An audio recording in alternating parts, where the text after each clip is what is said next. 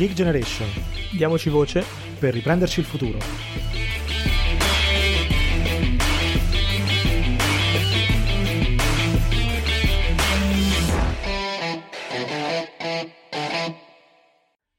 Ben trovati su The Geek Generation, io sono Riccardo e come al solito sono qui con Mario. Ciao Mario. Ciao a tutti. Eccoci qui. Allora, nel, in questa nuova puntata del podcast oggi siamo qui con un ospite assolutamente molto gradito. Fatemi entrare in modalità fanboy perché assolutamente è un gruppo di cui ho un'enorme stiga, ovvero Francesco Armillei del gruppo del Think Tank Tortuga. Ciao Francesco. Ciao, ciao Riccardo, ciao Mario, ciao a chi ci ascolta. Eccoci qui. Allora Mario, vuoi introdurre un po' tu il nostro ospite? Sì, molto volentieri. Eh, anch'io devo dire, sono molto fan di Tortuga e, e credo che Dai, sia... non ci nascondiamo, no. Francesco. Esatto, non ci nascondiamo. Mettiamo subito tutte le carte in tavola. Dai, però che... mi imbarazzo pure io qui, eh. No, però oggettivamente credo che sia uno dei gruppi più interessanti in termini di, appunto, think tank di giovani, eh, oggi su, cioè, sulla piazza italiana, in termini di ricerca eco- economica e non solo. Eh, oggi li presentiamo per un motivo di cui poi parleremo, cioè un libro che ha scritto eh, su alcune proposte per l'Italia, per il futuro dell'Italia e, de- e dei suoi giovani, eh, però appunto questa speriamo sia una, ne- una prima puntata di tante in cui eh, approfondiremo tanti dei temi che sono i nostri temi eh, prioritari, ma eh, anche eh, i temi di Tortuga, quindi da questo punto di vista siamo molto vicini. Eh, quindi insomma niente, lascerei la parola a Francesco, che è il presidente di Tortuga, e chiedendo appunto a lui un po' come è nato eh, l'idea del think tank e le loro attività principali. Insomma, lascio a te la parola, Francesco. Bene, grazie. Allora, cerco così di un po' di, di raccontare chi siamo, cosa facciamo, cosa è Tortuga, perché ci chiamiamo Tortuga. Esatto, esatto. Chi ci ascolta, esatto, capisce un po', ecco, eh, com'è la nostra realtà. Allora, noi siamo nati nel, nel duemilaquindici eh, in maniera molto, molto spontanea. Eravamo una sera a prendere una birra Eh, in un locale che si chiama Tortuga, ecco da cui è svelato insomma l'arcano del nome, eh, che per chi è di Milano insomma conoscerà insomma in zona Porta Romana. E eh, davanti a questa birra il, il problema che, che ci ponevamo era questo: come avere uno spazio in cui poter eh, parlare di economia, eh, parlarne e diciamo sapendo più o meno qualcosa di economia, perché eh, diciamo Eh, eravamo e siamo eh, per la maggior parte studenti del mondo delle scienze sociali, e però parlarne in un modo diciamo che ci permettesse di applicare quello che studiavamo, eh, studiamo all'università ai problemi del nostro paese. Cioè sostanzialmente ci chiedevamo come poter mettere insieme il nostro percorso di, di studio, poi professionale per alcuni, con la nostra passione eh, per le politiche pubbliche e per le politiche pubbliche eh, italiane. E quindi così nasce, nasce Tortuga. Eh, Tortuga nasce con, così, con, con il nome anglofono di think tank, che eh, devo dire tutte le volte che, che, che poi uno va in giro, vi giuro non c'è nessuno o quasi nessuno che pronuncia bene questa parola, viene sempre fuori qualcosa tipo think tank, think tt, trititità. E quindi possiamo anche diciamo chiamarlo, se vogliamo, incubatore di idee, laboratorio di idee. Sostanzialmente siamo un'associazione no profit di giovani professionisti del settore economico e delle scienze sociali e di studenti, eh, tutti più o meno diciamo orientativamente tra i ventuno e i ventisei, ventisette anni, e eh, l'obiettivo appunto è quello di mettere a, al servizio nel nostro piccolo eh, della nostra comunità italiana europea eh, le nostre conoscenze, la nostra voglia di, eh, di metterci in gioco e di dare una mano. Eh, Anche perché una delle idee che ci ha spinto a, a lanciare Tortuga era eh, la constatazione che quando si parla di economia, nel dibattito italiano, ecco, si parla sempre tanto di economia, spesso lo si fa un pochino a sproposito secondo noi, mancano un po' delle competenze eh, economiche applicate alle politiche pubbliche in Italia, sia sul fronte dibattito pubblico, sia sul fronte politica. E quindi ci piaceva provare un po' a... a, a colmare questo, questo gap con i nostri contributi, e poi speriamo in futuro, quando saremo uh, diventati grandi, no, sostanzialmente quando avremo finito il nostro periodo di studio, anche in prima persona. Eh, in tre parole poi nel pratico tutto questo discorso che ho fatto come si traduce: noi scriviamo molti articoli con un taglio che vuole essere divulgativo, approfondito, basato sui dati e allo stesso tempo propositivo, su una serie di, di, di riviste sia online che cartacee, in cui appunto raccontiamo un po' i problemi e cerchiamo di darne un'analisi originale. E poi c'è tutta una parte di ricerca un pochino più eh, più corposa, in cui andiamo a sviscerare i problemi, insomma, con dei report più approfonditi, eh, che facciamo con, eh, in collaborazione o su commissione di, eh, non lo so, istituzioni, parlamentari, aziende, altre associazioni. Eh, questo ci permette appunto di, di eh, approfondire tematiche e soprattutto un po' anche disseminare, no? le, le, le nostre idee e, e, e provare a far sì che si traducano in, in realtà. E poi ci sono tutta un'altra serie di attività, insomma, ovviamente come tra di noi ci incontriamo e, e dibattiamo di temi. Abbiamo organizzato nel corso degli anni, eh, quest'anno purtroppo è saltata la terza edizione, però l'anno scorso e l'anno prima degli hackathon di policy making, mm-hmm. quindi abbiamo invitato studenti da tutta Italia a sedersi intorno a un tavolo e a squadre sfidarsi a trovare delle soluzioni originali ai problemi di policy del nostro paese, dalla scuola al fisco al, alla produttività delle imprese. Eh, e tutto questo appunto sotto il cappello di dire proviamo a, a dare una mano a, e proviamo a, a contribuire a delle migliori politiche pubbliche uh, nel nostro paese. Ma io penso poi la cosa più eh, interessante, che secondo me anche più lodevole che voi fate, è quella proprio di avvicinare tanti giovani poi a, a temi che comunque sono anche abbastanza complessi, temi insomma economici, in una maniera che sia allo stesso tempo eh, rigorosa e precisa, ma che comunque non intimidisca. Almeno eh, questo eh, è un po' il feedback che, che posso darti da, da vostro lettore e anche da, da persone che comunque vi seguono abbastanza assiduamente. A proposito, eh, giusto perché prima hai menzionato un po' il, anche il ruolo dei giovani, no? nel, nel, nella società, nel dibattito pubblico, quello che ti volevo un po' chiedere da persona e da, da gruppo che comunque lavora molto, eh, sia perché voi stessi siete appunto giovani, studenti universitari, eh, sia anche perché comunque molte delle vostre tematiche, di cui poi eh, nel, più avanti parleremo, che anche emergono nel vostro libro, comunque sono dirette a voi giovani, anche perché sono questioni che comunque vi riguardano. Come vedi questo fatto che quando si parla di giovani in Italia non si parla magari del Tortuga, del gruppo Tortuga, che magari svolge un certo tipo di attività, ma magari si parla più di appunto la movida, eh, il giovane come la persona che non fa niente, che non riesce a trovare, cioè c'è sempre un'immagine di un certo tipo in Italia. Tu come te la, te la sei spiegata questa cosa? Sì, no, in effetti effettivamente anche recentemente ci sono state, c'è stata un'uscita di un politico eh, sì. rilevante nel panorama italiano che insomma ci ha dipinto secondo me in modo un po' ingeneroso e forse anche probabilmente, anzi sicuramente falso, magari comodo dal punto di vista retorico, ma uh, falso. Non siamo pigri, non siamo degli sdraiati secondo me, e non siamo neanche i colpevoli del, della, insomma, della movida come elemento di ripresa del virus. Eh, in queste settimane secondo me c'era un po' la necessità anche psicologica di cercare un capro espiatorio di giorno in giorno, e quindi un giorno era il runner, un giorno erano i giovani della movida. Uh, Però quello mi sembra un fenomeno fortunatamente abbastanza, come dire, contingente, legato alla difficile situazione che stiamo vivendo. Però certo, è vero che in generale, eh, quando si parla, cioè, intanto si parla poco di giovani, ma anche quando se ne parla, eh, difficilmente i giovani sono coinvolti. Mi ricordo che una volta abbiamo fatto, eh, abbiamo, ci siamo trovati con gli altri di Tortuga a discutere del fatto che in una puntata di un noto talk show eh, eh, serale, Eh, si parlava di giovani effettivamente, il rapporto tra ovviamente il sistema pensionistico e i giovani, e mi sembra di ricordare che avevamo calcolato che l'età media degli ospiti in studio fosse cinquantacinque sessanta anni, una roba del genere, media, quindi vuol dire che c'era anche qualcuno uh, che andava sopra, e, e questo secondo me è abbastanza, è abbastanza problematico e preoccupante. eh, Ovviamente, diciamo, le spiegazioni che si possono dare di questa roba sono, sono secondo me tante, non sono solo economiche, sono anche sociologiche, antropologiche, ma anche demografiche banalmente. Purtroppo noi siamo, siamo di meno. Secondo me, qui volevo, secondo me due sono, sono, sono i punti eh, su cui anche è interessante riflettere. Il primo, secondo me, è questo, cioè il fatto che temo che, che noi, la nostra generazione, i nostri coetanei un pochino più grandi, un pochino più piccoli, tendenzialmente abbiano poca conoscenza e, e poca mh, dimestichezza con i problemi che li affliggono, eh, appunto con i problemi, cioè eh, la povertà, perché è un problema, come gestirlo, eh, il fatto, l'istruzione, perché in questo momento è problematica in Italia e come gestirla. E quindi da questa scarsità di conoscenza dei problemi eh, si, si traduce in una scarsa capacità di fare sistema.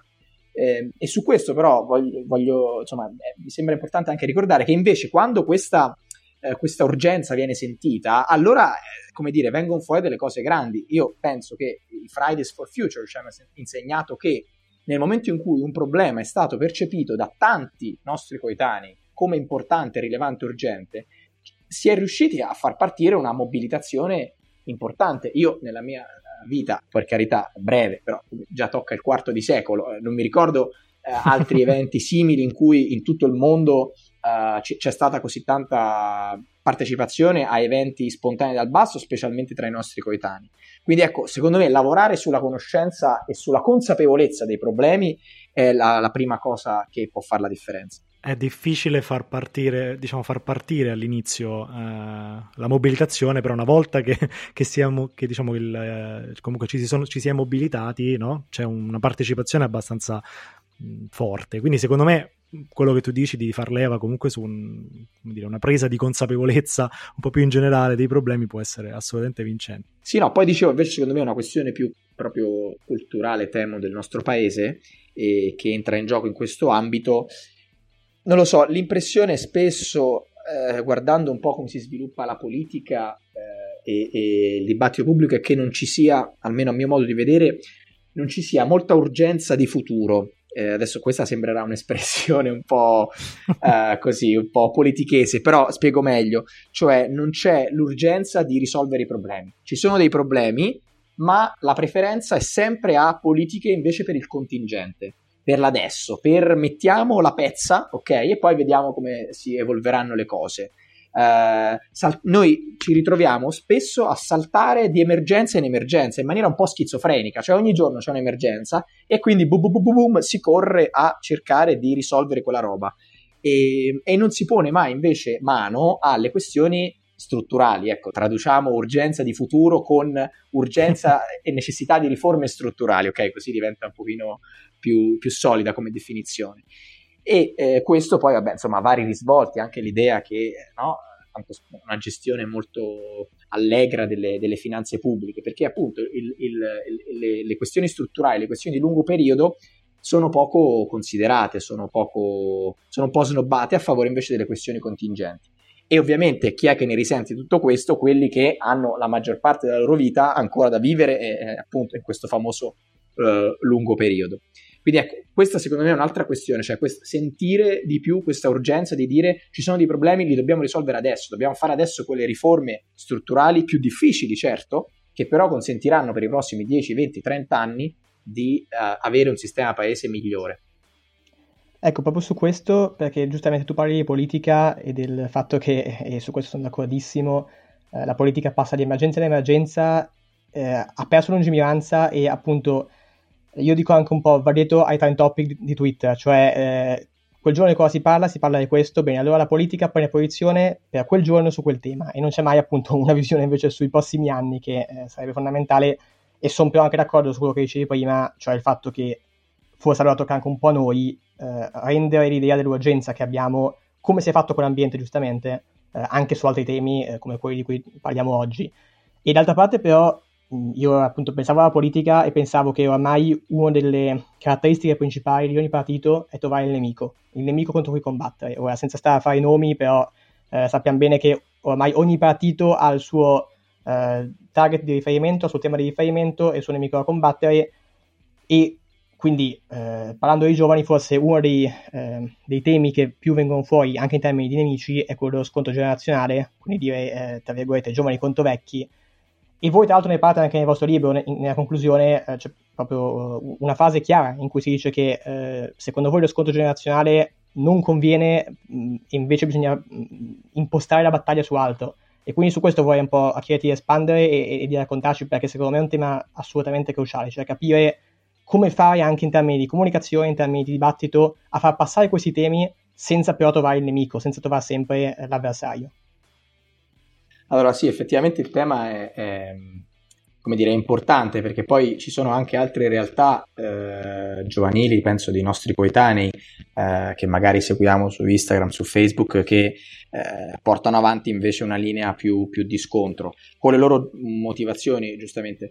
Eh, sì, sì, certo. Che però, ecco, non, non, personalmente non mi trovo, e come Tortuga penso che non ci troviamo a condividere, perché quest'idea di andare allo scontro, secondo me, da un lato rischia di vederci perdenti, nel senso mi sembra poco furba, perché appunto per i motivi di cui sopra eh, noi purtroppo siamo di meno siamo delle altre meno, generazioni sì. E anche dal punto di vista finanziario ci ritroviamo sfortunatamente, ma questo è proprio uno dei problemi, a essere i più, i più fragili, quindi da un lato proprio non so se è la strategia tatticamente più conveniente. Eh, dall'altro, proprio ragionando in termini generali, l'idea di alimentare uno scontro la trovo, la trovo sbagliata, come, esattamente al pari di come trovo sbagliato eh, la, le strategie di, di, quelle, eh, di quei partiti e di quei politici che cercano il nemico. Eh, e questo lo dico sia così in termini generali, da, da cittadino. Io vorrei vivere in un paese in cui eh, non, non c'è questa... non ci si guarda gli uni gli altri con conflittualità, ma ci si riconosce come parte eh, di, un'unica, uh, di un'unica comunità. Ma lo dico anche perché da un punto di vista economico eh, la, la fiducia, la cooperazione sociale, eh, il cosiddetto capitale sociale, sono fattori che fanno anche loro la differenza tra eh, la, il crescere e, e il non crescere. Certo. Eh, nell'apertura del libro, prima di andare no, nel, nel, nello specifico dei singoli temi, abbiamo inserito anche un passaggio su questo, cioè eh, l'incapacità di fare sistema, l'incapacità di cooperare eh, è un altro dei grandi problemi de, secondo noi del, dell'Italia in questo momento. Eh, se fossimo in grado di coordinarci meglio tra individui, coordinare meglio le nostre legittime aspirazioni individuali, probabilmente il risultato sarebbe migliore per tutti, cioè non si tratta di togliere a qualcuno, togliere a qualcuno per dare ad altri, si tratta di cooperare tutti insieme, certo con un po' di sforzo, però per accrescersi tutti. Quindi in quest'ottica secondo me l'idea di uno scontro generazionale non serve, bisogna eh, ribadire con forza la necessità di eh, attuare politiche, come dicevo prima, che guardano a, a, alle riforme strutturali e ai problemi strutturali, ma senza dire ok adesso vi veniamo a togliere la pensione, cioè, no, Dio. Certo. Pensioni grande tema, ma non va affrontato con lo spirito di dire vendetta, ci, vi togliamo le pensioni per noi, ecco. Poi c'è, insomma, sulle pensioni qualche, qualche ritocco andrebbe fatto, qualche pallina da spendere poi ci sarà, esatto, sì. Senti, ascolta, io ho qui tra le mani un bellissimo libro che si chiama Ci pensiamo noi, dieci proposte per far spazio ai giovani in Italia. Questo libro, che vi consiglio assolutamente di prendere, se non lo avete già fatto, lo, sarà almeno la terza volta forse che lo dico da quando abbiamo iniziato, eh, inizia con un dialogo immaginario, eh, o meno, questo sinceramente non lo so, poi me lo, mi dirai, che insomma vede protagonisti due, due giovani che chiacchierano un po' sul, sul loro futuro, e eh, finisce con mh, studio ingegneria meccanica, però non sono molto contento di come sta andando, forse dovrei fare qualcosa di più pratico. Eh, diciamo che quello che vorrei capire un po', se questa frase poi in qualche modo svela anche un po' il motivo per cui è stato scritto questo libro, e in generale qualcosa in più, cioè come vi è venuta in mente l'idea di, di scriverlo, come è nata, come è nato proprio il progetto, la genesi e anche la pubblicazione, che insomma con tutto quello che è successo, visto che è uscito a fine febbraio, magari c'è stato anche qualche caos, insomma. No? Sì, beh, cominciando dalla fine, sì, in effetti un po' purtroppo l'emergenza sanitaria ci ha... ci ha un po', come dire, bloccato sul nascere, nel senso che il libro è uscito a metà febbraio, abbiamo fatto un po' in tempo a fare un paio di presentazioni e poi eh, niente, siamo trovati un po' spiazzati. Um, però diciamo che il libro, eh, che come dicevi appunto ci pensiamo noi, eh, non, non scade, eh, non scade, non ha data di scadenza per un motivo preciso, ovvero che quando l'abbiamo scritto, e così appunto arrivo un po' alla, alla genesi, abbiamo cercato di eh, eh, mettere insieme quelle che sono state le nostre riflessioni nel corso di questi cinque anni di, di vita di Tortuga su tutta una serie di tematiche eh, strutturali, appunto, come dicevo prima. Cioè a, si, abbiamo cercato di selezionare eh, problemi che eh, sono eh, presenti e sono anche abbastanza evidenti nel nostro paese da svariati anni e che non sono ancora stati eh, risolti fino in fondo, e che eh, invece eh, meriterebbero di essere prese in considerazione.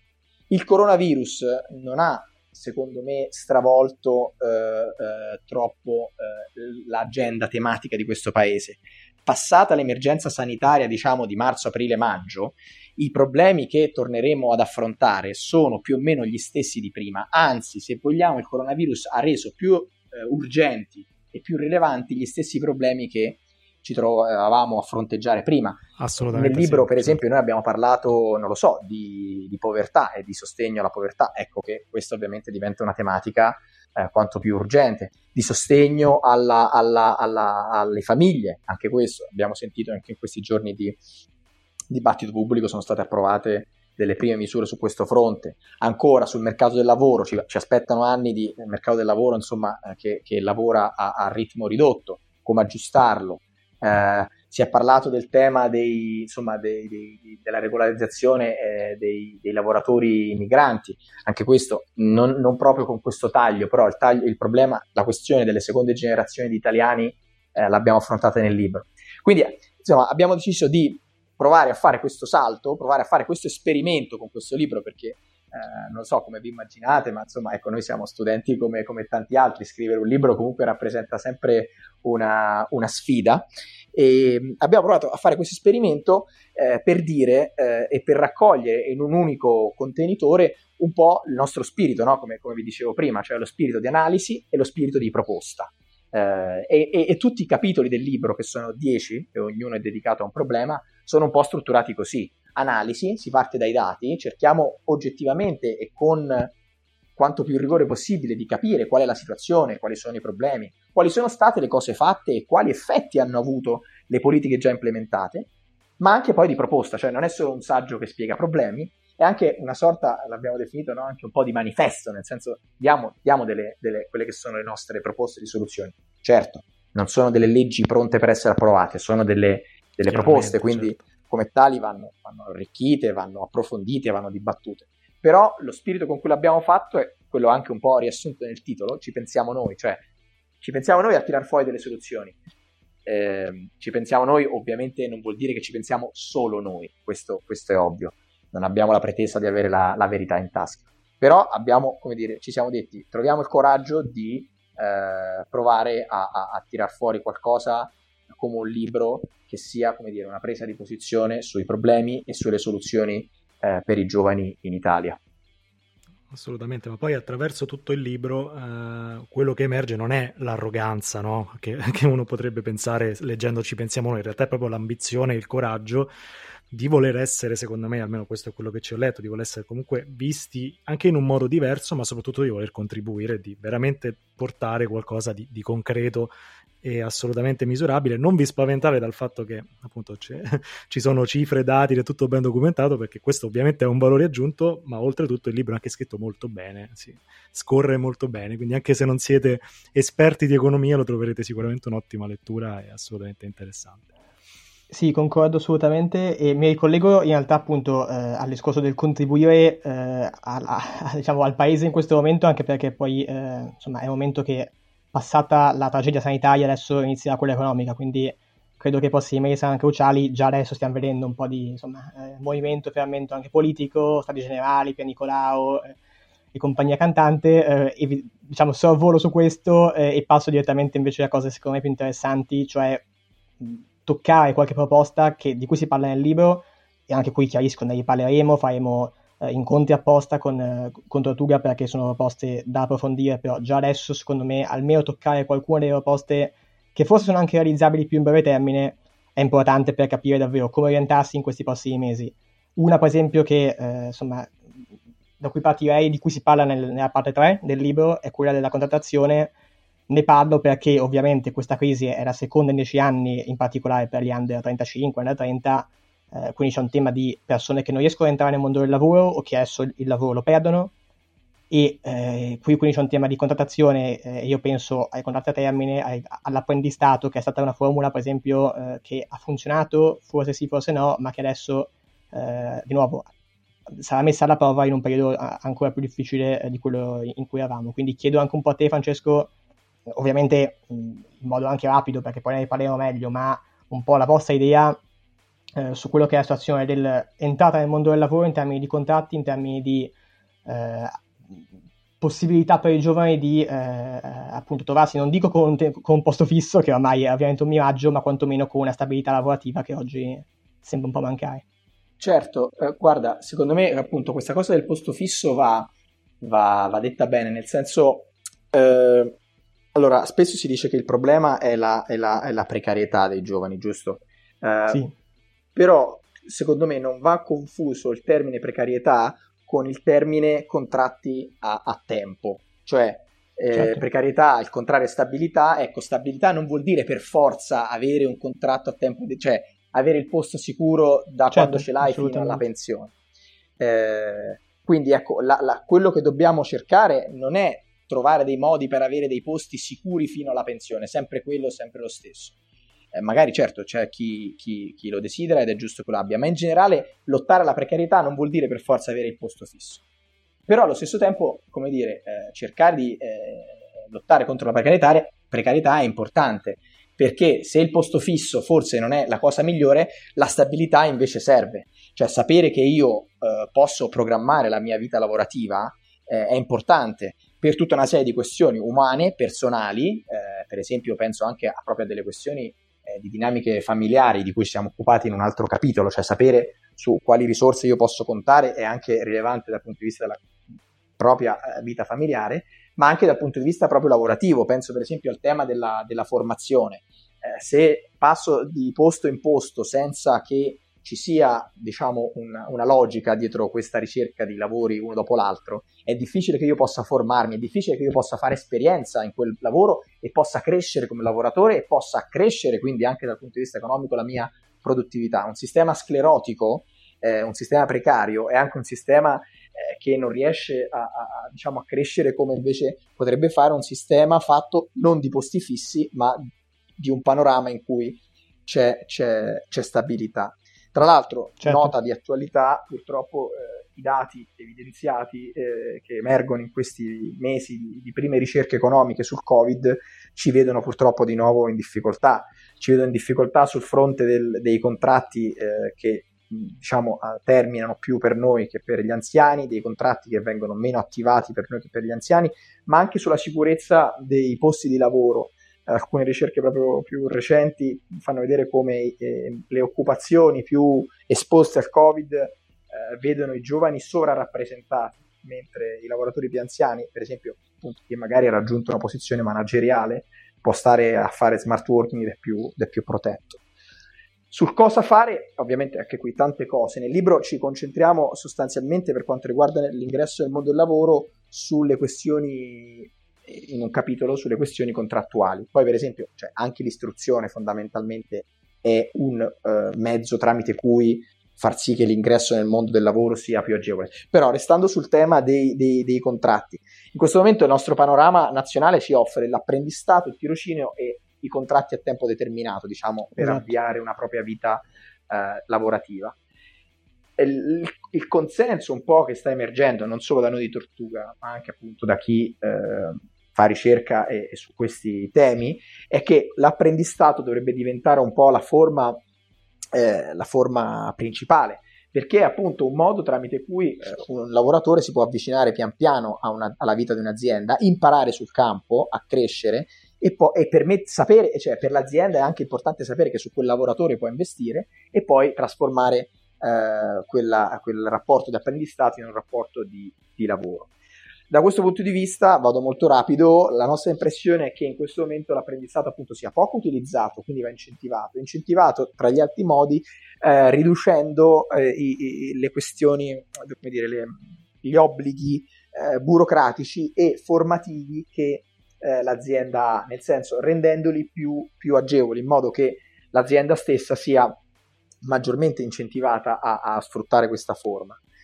Tirocini poi, altra forma, no? Insomma, la Repubblica degli stagisti è diventata un'espressione ormai molto conosciuta, ecco anche lì sarebbe necessario intervenire, anche perché pensiamo che il tirocinio, eh, non essendo un vero e proprio contratto di lavoro dipendente, per esempio non dà contributi, non dà tutte le tutele che un contratto di lavoro certo, dipendente okay. normale ti dà. E quindi poi rischia di diventare un periodo potenzialmente anche abbastanza lungo, perché un tirocinio può durare fino a dodici mesi e può essere rinnovato, quindi proprio si possiamo arrivare a ventiquattro mesi a basso, anche abusi, a basse entrate, senza contributi, e anche poco formativo, perché lascio, vi lascio solamente una percentuale: dopo un anno soltanto il quattordici per cento dei giovani che ha fatto un tirocinio trova lavoro presso l'azienda eh, dove stava facendo tirocinio. Quindi il tirocinio come dire, un po' l'impressione che si ha è che sia la, lavoro a basso, basso costo, cioè non è che ti prendo per, per formarti e poi assumerti, sì, visto che esatto, solo il quattordici per cento esatto. poi si ferma in quell'azienda.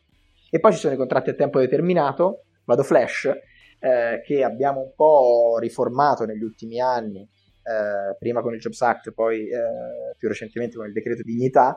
Lì quello che manca, forse lì li abbiamo irrigiditi un po' eccessivamente, quello che manca però soprattutto è poi eh, lo scalino, diciamo lo scivolo verso il contratto a tempo indeterminato, cioè una volta che tu hai fatto una serie di contratti a tempo determinato con un'azienda, l'idea è che tu debba essere eh, inizialmente pronto per essere convertito a tempo indeterminato. Ecco, questo è uno scivolo che va creato con opportuni incentivi fiscali e contributivi e su cui possiamo, eh, insomma, se, se è possibile intervenire, eh, per esempio con, i, sulla, con la decontribuzione che, in pas- decontribuzione che in passato ha funzionato e quindi avrebbe senso continuare a riproporre e rendere più strutturale di quanto non sia ora. Certo. Anche perché si è, si è provato a farlo, no? Con l'improrogabilità della, con una causale insomma diversa, ma non credo che insomma sia, i risultati siano stati particolarmente soddisfacenti. Senti, invece da insomma io sono abbastanza interessato al tema perché eh, essendo un millennial, insomma trentadue anni, quindi il problema secondo me che vedo io eh, di formule come quella dell'apprendistato, che sicuramente hanno funzionato molto meglio di altre, è che adesso magari si rischia un po' di come dire, eh, avere delle, delle generazioni di giovani che anche per via insomma di questa nuova crisi si trovano un po' diciamo a cavallo, no? Comunque sono troppo vecchi per poter sfruttare le politiche dei giovani e forse troppo giovani per ormai insomma avere magari già una carriera avviata e magari hanno, hanno un po' perso diciamo il treno, no? Di, di alcune eh, possibilità per essere inseriti in maniera insomma eh, come dire soddisfacente o comunque eh, che, che possa dargli quella, quella stabilità di cui parlavamo. Per queste persone, secondo te, cosa, cosa è possibile fare? C'è la possibilità magari di fare delle politiche che appunto non siano magari esclusivamente per i giovani, cosa che magari si ricollega anche al discorso che avevamo fatto prima. Certo, no, infatti guarda, su questo, su questo sono, sono d'accordo, sul fatto appunto che in coerenza con quanto dicevamo prima, eh, concentrarsi no, solo sulla fascia, che ne so, venti trenta sarebbe sbagliato, cioè in generale la cosa che conta è creare un sistema paese che funziona, perché poi se funziona, funziona per tutti. Nello specifico di quello che dici, beh, diciamo gli interventi possono essere tanti, eh, me ne vengono in mente due in primo luogo. Eh, allora, in generale non, non cercherei forme contrattuali, no? non, non mi metterei a fare eh, tirocini specifici o apprendistati specifici per, per altre fasce di età, perché quelle sono formule appunto per chi eh, si sta ancora formando, per chi è in uno specifico punto Chiaro. della sua vita. Altri interventi che mi vengono in mente, dicevo, sono due. Da un lato, eh, sempre il problema del cuneo fiscale. Noi in questo momento in Italia abbiamo eh, un, conte- un cuneo fiscale molto alto, cioè eh, eh, tra quello che sborsa il datore di lavoro e quello che incassa il lavoratore eh, c'è, eh, c'è un, grande, un grande gap, cioè eh, te- tra tasse e contributi se ne vanno via tanti, tanti soldi. Prima citavo infatti la decontribuzione eh, che è stata fatta in passato, che potrebbe essere una misura da... da e implementare ulteriormente anche nel presente. Non a caso, se tu fai in Italia cento eh, i, gli euro che vanno in tasca al lavoratore, il datore di lavoro ne deve sborsare altri trentadue eh, per, eh, per le tasse, quindi sostanzialmente possiamo immaginare l'I R P E F nel caso di un contratto di lavoro eh, dipendente, e poi altri settantacinque, ok? Quindi su cento che ne vanno al lavoratore, poi in più altri settantacinque in contributi. E in questo mi sembra che a livello europeo siamo il secondo paese con eh, questa quota che, che è più alta. Ecco, intervenire su questo eh, sarebbe un primo passo eh, importante. L'altro passo importante da fare è, è diciamo quello che, che in economia chiamiamo eh, supply side, no? il, il lato della, eh, dell'offerta, cioè eh, il lato del, delle aziende. Eh, noi abbiamo de- delle aziende in Italia, un panorama di aziende che rimangono spesso molto piccole, troppo piccole. Eh, noi abbiamo una quantità di microimprese, le imprese con meno di dieci dipendenti, che è superiore alla media europea, e questo è un limite alla capacità delle, delle imprese di ovviamente di crescere, di, di fare innovazione, generare nuova, nuova ricchezza e assumere nuovi lavoratori. Eh, e quindi ecco, su questo fronte sarebbe un'altra questione su cui intervenire, cioè cercare di far sì che le imprese crescano in termini di numeri, non abbiano paura magari di abbandonare la loro condizione familiare, perché questo è un altro elemento problematico nel nostro paese, e che si ingrandiscano e investano e, e, e da questo punto di vista riescano anche poi a generare più occasioni di lavoro per, eh, per tutti, specialmente per chi è alla ricerca tra i venti e i quaranta anni, insomma.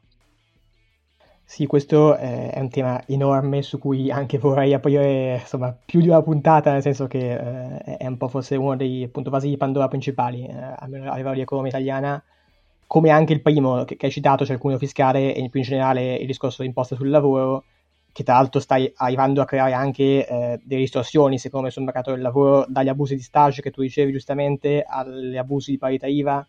Quindi insomma ci sono tanti temi su cui dovremo parlare in futuro. Volevo invece chiederti, giusto per chiudere su uh, questa prima serie di temi, diciamo, mh, molto rapidamente un passaggio sul lato invece formazione, come tu dicevi anche prima, perché a oggi in realtà, e voi anche ne parlate nel libro, c'è un tema in Italia di eh, incentivo o meno a fare l'università, eh, perché oggettivamente, qui sono dati O C S E, eh, l'Italia...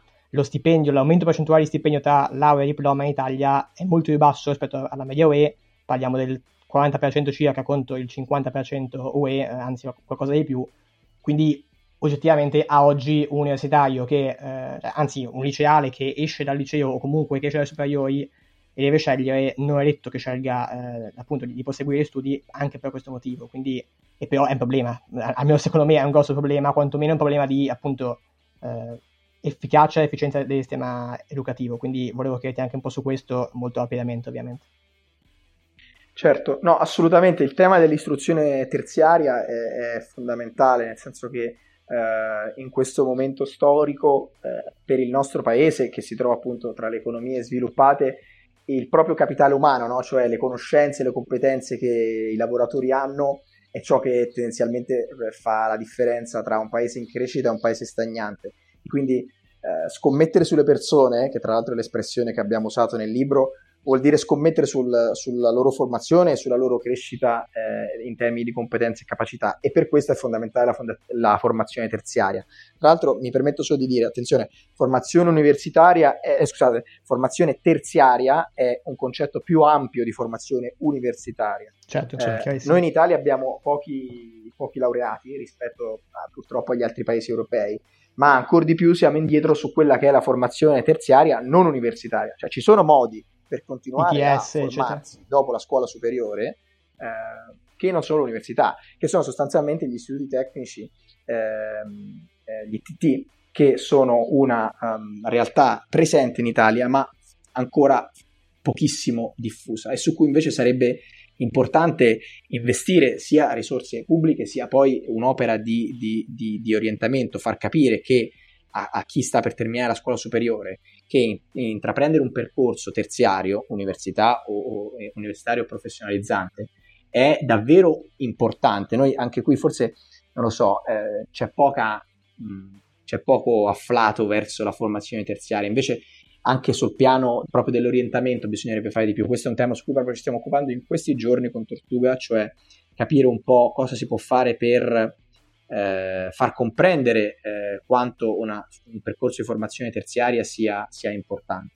Quindi diciamo il, il primo tassello è operare sul passaggio scuola superiore formazione terziaria, e poi un altro tassello diciamo importante è operare dopo, no? Quando si, si finisce il percorso di formazione e si cominciano a tirare un po' le somme dei risultati di quanto fatto, e lì giustamente come dicevi tu Mario ci sono altri problemi, per esempio il fatto che chi ha studiato non viene poi valorizzato fino in fondo, e questo è un problema molto serio che ha conseguenze anche molto rilevanti, eh, come per esempio il fatto che molti laureati italiani, eh, laureati e laureate italiani e italiane, eh, specialmente nelle materie STEM, eh, vada all'estero, vada a cercare eh, diciamo, una maggiore valorizzazione dei suoi, delle sue competenze all'estero, a un ritmo spaventoso. Negli ultimi dieci anni abbiamo fatto un lavoro con Tortuga proprio su questo tema, il fenomeno del brain drain, della fuga dei cervelli, ha coinvolto circa centomila giovani l'anno. centomila giovani l'anno sono tanti, io sono di Terni, eh, sono originario di Terni, è come se la mia città, una città come Terni, scomparisse ogni anno. Uh, tutti e tutti, diciamo, tendenzialmente altamente eh, qualificati dal punto di vista educativo.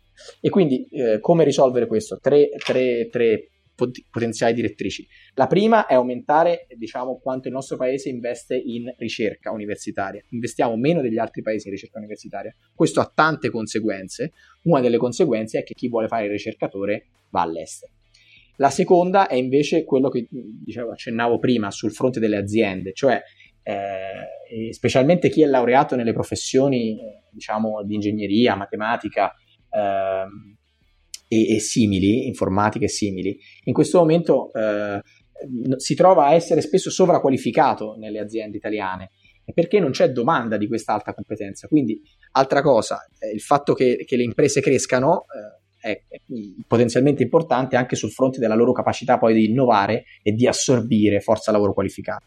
Il terzo punto, eh, e chiudo su questo tema, è quello dell'innovazione nel settore pubblico. Anche il settore pubblico è, diciamo, possiamo immaginarcelo tirando un po' le, le, eh, tirandolo un po' come una grossa azienda, una grossa azienda che ha personale sempre più vecchio e, e quindi tendenzialmente non al passo con quelle che sono le necessità di questo tempo. Anche qui io nella mia città eh, un po' conosco le dinamiche del, dell'amministrazione comunale della mia città. Tendenzialmente ci sono solo laureati in giurisprudenza, che per carità eh, i miei coinquilini erano, sono laureati in giurisprudenza, quindi diciamo ai laureati in giurisprudenza diciamo. Gli vogliamo tantissimo bene, però un'amministrazione pubblica avrebbe non bisogno basta. di tante altre figure qualificate ehm, che in questo momento però non sta, per tutta una serie di motivi vari, non sta assorbendo. Anche lì invece saper trattenere i talenti e saper trattenere chi ha studiato ed è diventato bravo in qualcosa sarebbe eh, un punto importante, sia per chi eh, viene trattenuto, ma sia poi anche per tutti gli altri che possono beneficiare di quella figura eh, dal punto di vista del servizio pubblico offerto. Assolutamente. Ah, Francesco, io ti ringrazio perché sono veramente delle, delle riflessioni molto interessanti. Io chiuderei con una frase, eh, infine, diciamo verso eh, la fine, nella conclusione del vostro libro. Potremmo dire che davvero ci possiamo pensare noi, tutti noi giovani di questo paese. Ecco, secondo me dobbiamo un po' ripartire da qui come generazione, cioè cercare in qualche modo di ascoltare, come abbiamo fatto oggi, eh, chi comunque di competenze ne ha da vendere e comunque può sicuramente portare un contributo, dall'altro cercare di attivarsi sia in termini di consapevolezza che in termini, insomma, di eh, contributo poi personale che ognuno di noi può portare anche nel suo piccolo. Io ti ringrazio ancora, eh, troverete nel link eh, diciamo che accompagna di solito la puntata tutti i riferimenti per acquistare Ci pensiamo noi, dieci proposte per far spazio ai giovani in Italia, ripeto ancora una volta a costo di suonare noioso e ripetitivo, fatelo, prendetelo perché è assolutamente una bellissima vai. lettura. E soprattutto, scusami, eh, se in chiusura posso dire, poi vai, vai, se... figurati. Fateci sapere cosa ne pensate, nel senso, come dicevo certo. prima, le nostre sono proposte, eh, non sono verità. E una cosa che ci eh, piace, che ci, ci sembra la cosa più interessante, potenzialmente più utile, poi è confrontarsi su quello che abbiamo scritto. Nel libro poi c'è una mail, ci sono i nostri, c'è, c'è il modo per contattarci. Quindi se vi capita di leggere, scriveteci suggerimenti, consigli, critiche, tutto quello che vi pare. Sì, sì, anche questo è molto enfatizzato durante tutto il libro, quindi è anche molto interessante, assolutamente fatelo. Va bene, allora noi eh, vi salutiamo, ringraziamo ancora una volta Francesco Armillei di Tortuga Grazie per essere stato con noi. È stato un piacere. Eh, continuate a seguirci sui nostri social, la pagina Facebook, la pagina Instagram o sulla vostra applicazione preferita per uh, il nostro podcast Geek Generation, trovate sempre come al solito tutti i riferimenti e ricordatevi, diamoci voce per i paesi del futuro.